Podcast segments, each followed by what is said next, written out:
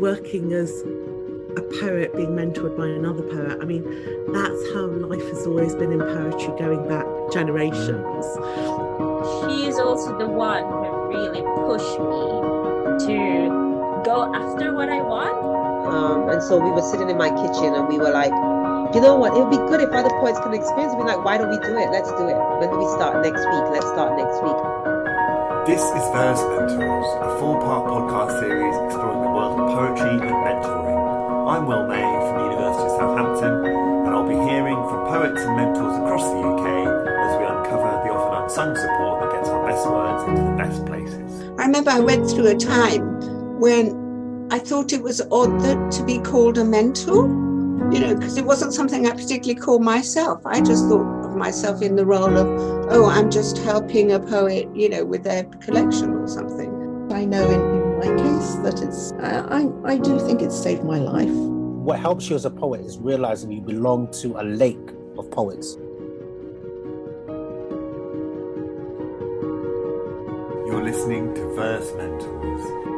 In our final episode, Who Mentors the Mentor, we'll be joined by Pascale Petit, Mimi Khalvati, and Nick Makoha to explore the legacies of mentoring and its changing role in UK poetry over the last 20 years. Well, I think when I first started doing it, um, it, it wasn't even probably called mentoring. You know, I don't think the concept really existed very much. Mimi Khalvati, a poet and mentor who founded the Poetry School and whose name has probably come up in these podcasts more than anyone else's, as a mentor who supported a huge range of writers across their careers. She talked to me about how and why she set up the Poetry School. I started writing poetry quite late in my 40s, like many women. And I'd been, you know, my training was in theatre. So I'd been to drama school and had this m- massively, wonderfully sort of um, structured kind of three year course. But coming, trying to learn about poetry was so ad hoc, you know, Mm. a bit here, you know, a few workshops there and reading there and I don't know, talking to somebody there. And it, it- to me, it was so messy and confusing. You know, there are dance schools and drama schools and music schools. Why isn't there a poetry school? There should be, you know. And I was thinking really more for my own needs. Mm. And then realized, of course, there were loads and loads of people like me in the same situation. That's really where the idea came from.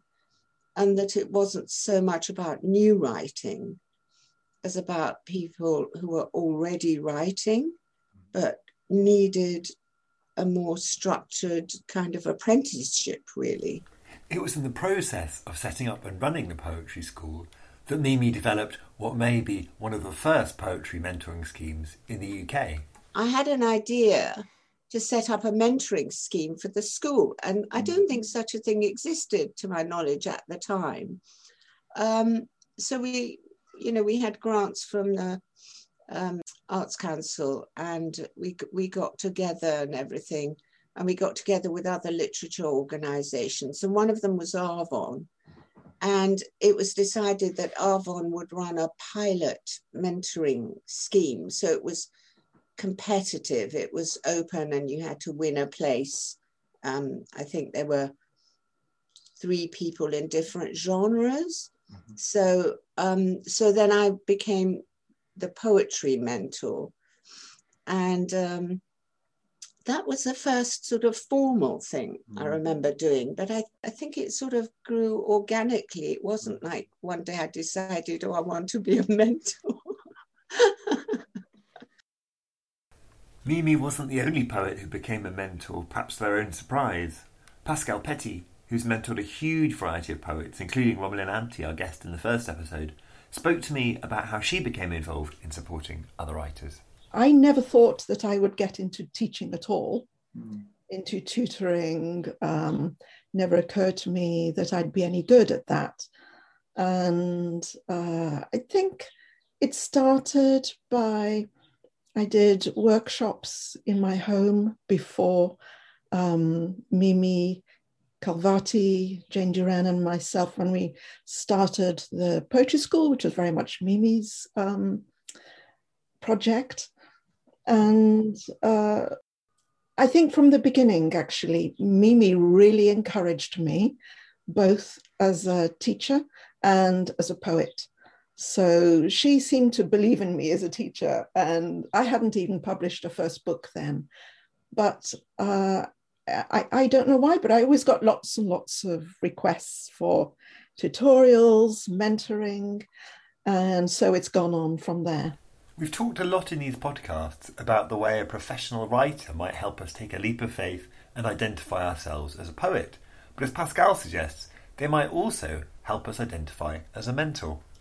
And it, I, I think it's part of what I believe in, and one of the reasons that Mimi and Jane and myself um, set up with the poetry schools so, so many years ago was in the belief that uh, poetry is a creative community where we all support and help each other rather than you know these people in the isolated little enclaves um, competing fiercely for the few prizes and accolades that are going. It's striking that two poets who have supported so many other writers over the decades might hesitate to use a particular word about themselves. I remember I went through a time when I thought it was odd that to be called a mentor, mm-hmm. you know, because it wasn't something I particularly called myself. I just thought of myself in the role of, oh, I'm just helping a poet, you know, with their collection or something. Um, and and then gradually sort of this this label you know was flying around the place. And and i remember going through this time thinking well what exactly is a mentor? In part this might also tell us about the lack of obvious support for writers in previous generations. Pascale petit. Yeah i, I would have loved to have had more more help really more guidance. So part of it was because i was coming from a different art form mm-hmm. part of it was because I was, um, my work was in a very different place from what was fashionable at the time. It was very, um, I was writing about South America, about the Amazon rainforest. And, and uh, what was really fashionable at the time was inner city mm. stuff. Uh, and I don't know, but there, there was resistance to the kind of thing I was writing. And the mythic, as well that I was trying to do, which is what I naturally do. It was working against the grain. So all that meant that it took me a long time to form and, and to break through, as it were, to find what you, what you call a voice. In the absence of mentoring schemes or poetry schools, Pascale was encouraged throughout her career by the late Australian poet Les Murray. That support came in a form which is perhaps the originary one for the poet mentor from Rilke onwards the letter. As anyone knows who's had any correspondence with him, mm. he writes these gorgeous, uh, well, he wrote these gorgeous mm. postcards crammed with his lovely writing, you know, and then sometimes there'd be an, another letter in there as well. Uh, um, I, I, think just because I thought he was one of the very best yeah. poets writing and I really admired what he achieved with writing about the natural world. Mm. And there were quite a lot of um, similarities in our background Catholic and uh, obsessed with nature, um, somewhat um, on the autistic spectrum. A, a, a, real love of landscape, deep kind of embedded love of landscape, and and coming from a poor background as well.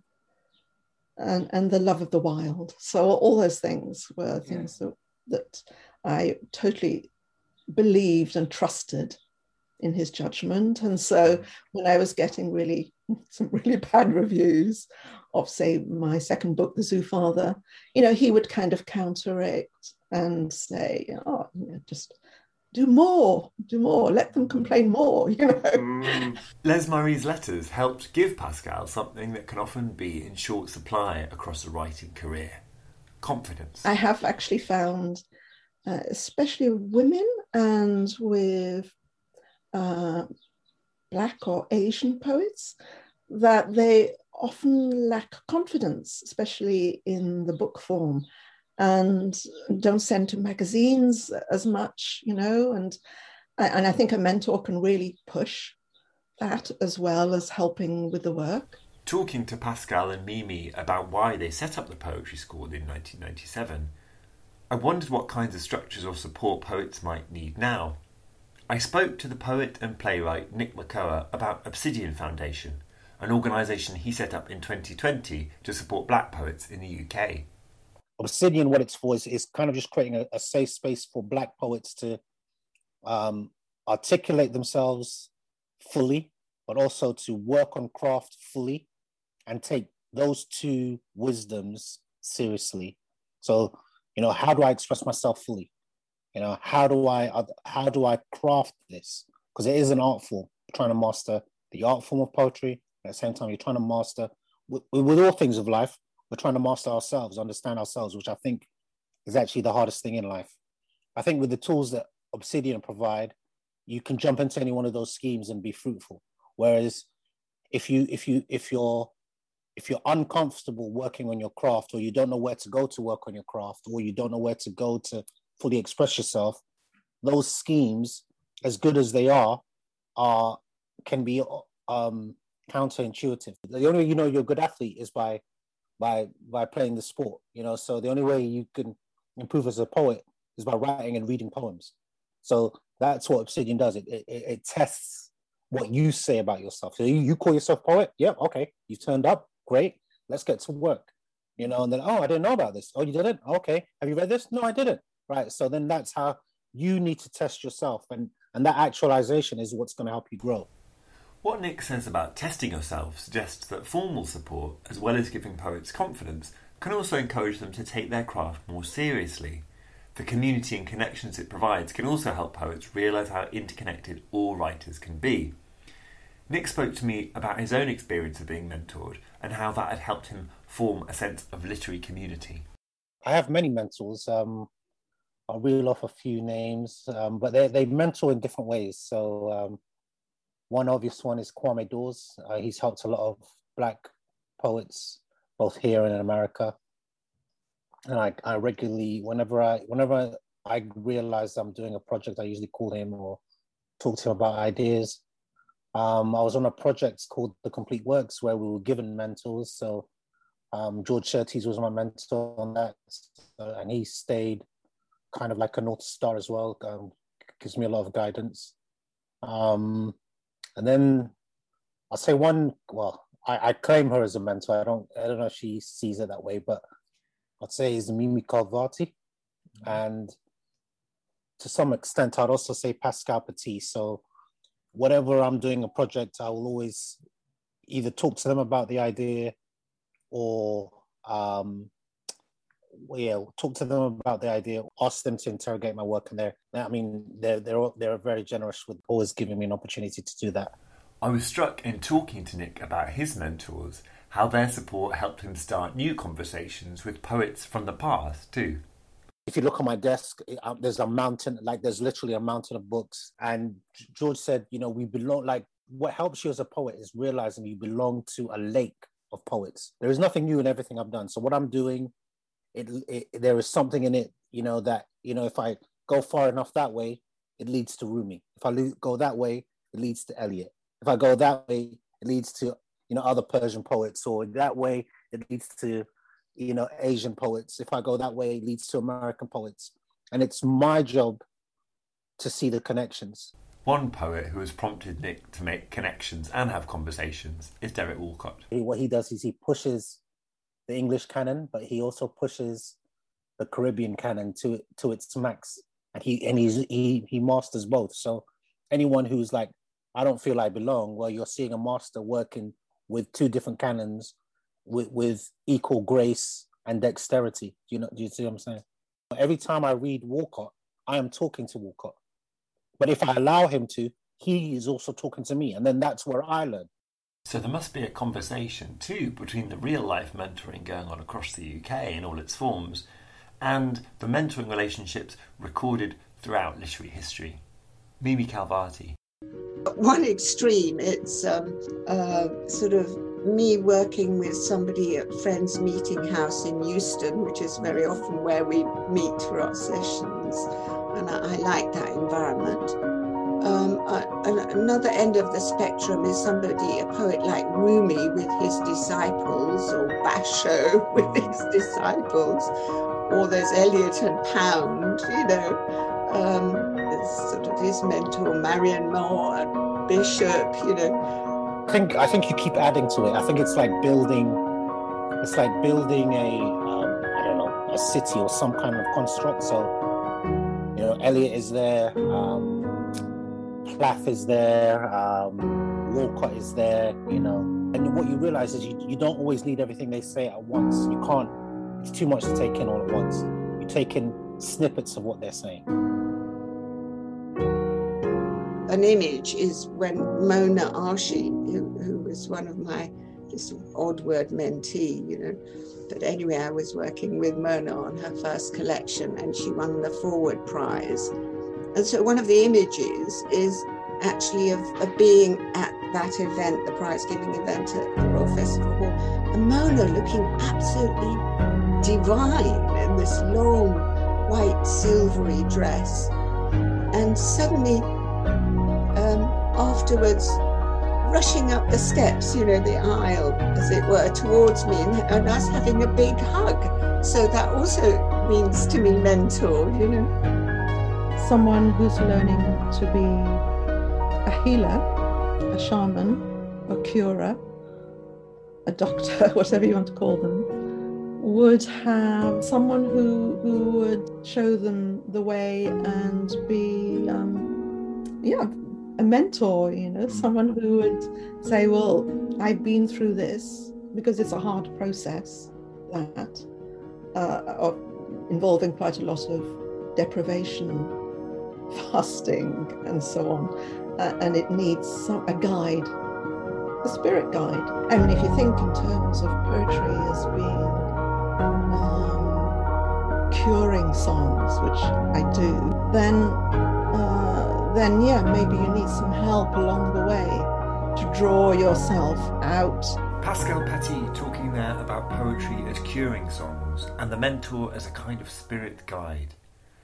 Her words made me reflect on how poetry, for all its power and ability to cure and create communities, can also be a difficult and sometimes even a dangerous enterprise. Pascale. Everyone who's on the other side of the mentoring with me is exposed because they've sent me their work and they're nervous. Um, and I know what that's like because I've been on the other side, not with a mentor, but with, you know, with someone else, uh, maybe a, a, friend looking at work. Mm. And the other thing that's really dangerous is putting your work out into the world and how and the danger of discouragement and I, I, know what that's like too and how you, people can actually stop writing because they are too discouraged and they can feel they're not invited as well and what i was talking about before that poetry was more um, monocultural before yeah. so they can feel that they're not invited to to to the poetry world it can also reassure us and restore us in times of danger or difficulty for me it's been very much um, from the beginning um, a, a, process of world making yeah. and having to make that world very physical mm-hmm. and very real so that because when i was a teenager i had to live in an alternate world in my head to survive. If a poem can help us survive, we might start to wonder whether the poem itself is a kind of mentor. The way Pascale describes what a poem can do reminded me of Nick describing what a mentor could do. I always say that when I work with a mentor, I want to grow. So I don't want to be the same person I was when they first met me. And so I want to grow in my writing and grow in my thinking. And so I think a, mentor, a mentor is a catalyst on a, on a, on one level, but also they're kind of like fertile ground. And also they're they're a challenge. They I, I always look at it like what is the challenge that they're setting me, and the, and it has to be bigger than I am. Otherwise, I don't need the mentor. The poem is trying to lead us somewhere. Mm. We don't know where it's leading us because it's trying to take us beyond what we know. At its best, I think that's what poetry does. I'm Will May from the University of Southampton, and this has been Verse Mentors, a four part podcast series exploring the world of poetry and mentoring. Over the course of the last four episodes, we've heard about poets collectives set up in kitchens, and from writers who've realised their jobs as nurses or copy editors or events organisers are deeply connected to their work as poets.